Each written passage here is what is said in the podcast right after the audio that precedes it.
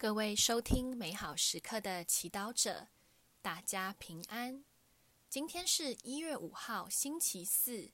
我们要聆听的是《若望一书》第三章十一到二十一节，主题是用爱回应。弟兄们，原来你们从起初所听的训令就是：我们应彼此相爱。不可像那属于恶者和杀害自己兄弟的佳音。佳音究竟为什么杀了他？因为他自己的行为是邪恶的，而他兄弟的行为是正义的。弟兄们，如果世界恼恨你们，不必惊奇。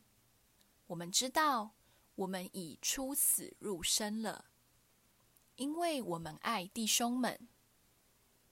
那不爱的，就存在死亡内。凡恼恨自己弟兄的，便是杀人的。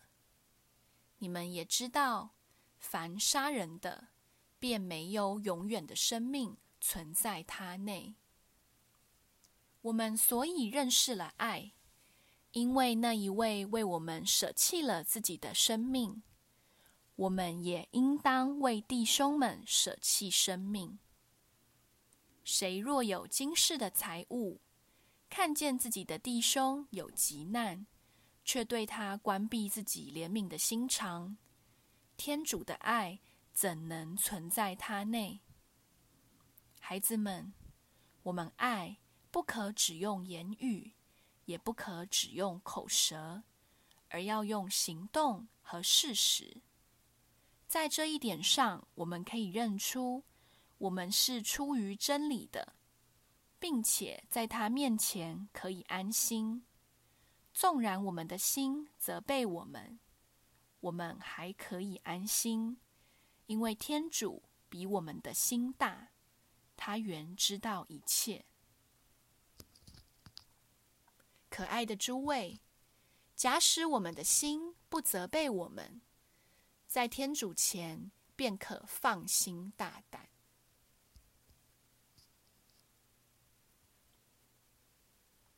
是经小帮手，耶稣为门徒们留下一条命令，就是要彼此相爱，还邀请我们去爱我们的仇人，为他们祈祷。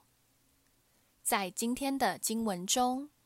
若望团体继续把耶稣的教训传递下去，弟兄们，如果世界恼恨你们，不必惊奇。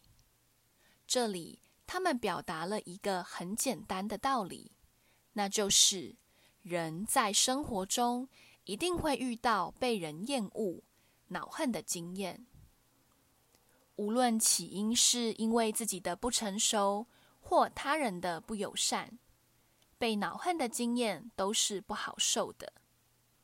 然而，在这情形下，基督徒被邀请不要用恼恨的方式反击，因为凡恼恨自己弟兄的，便是杀人的；凡杀人的，便没有永远的生命存在他内。其实，虽然被人恼恨不好受。但怀恨在心，无法原谅，渴望报复，却会让人心里更痛苦，更没有平安，不是吗？这就是少了爱，失去永生的感受。恼恨他人，让我们的灵魂开始枯萎，生命也会失去色彩。耶稣不愿意看到我们这样，因此。他为我们立了一个榜样，为我们舍弃了生命。我们所以认识了爱，因为那一位为我们舍弃了自己的生命。我们也应当为弟兄们舍弃生命。耶稣让我们看到，即便因不正义而受苦时，我们仍可以选择爱。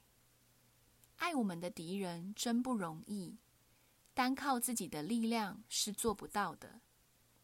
但天主比我们的心大，只要我们紧紧依靠上主，天主必会给我们足够的力量和创意去爱。你愿意和他一起尝试去爱吗？品尝圣言：烦恼恨自己弟兄的，便是杀人的；凡杀人的，便没有永远的生命。活出圣言，用具体的方式接纳及爱一位恼恨你的人。并相信天主会用平安赏报你。全心祈祷，天主，你知道我害怕被伤害，但让我不要因为这害怕而拒绝尝试去爱。祝福所有美好时刻的祈祷者，今天活在天主圣言的光照下。我们明天见。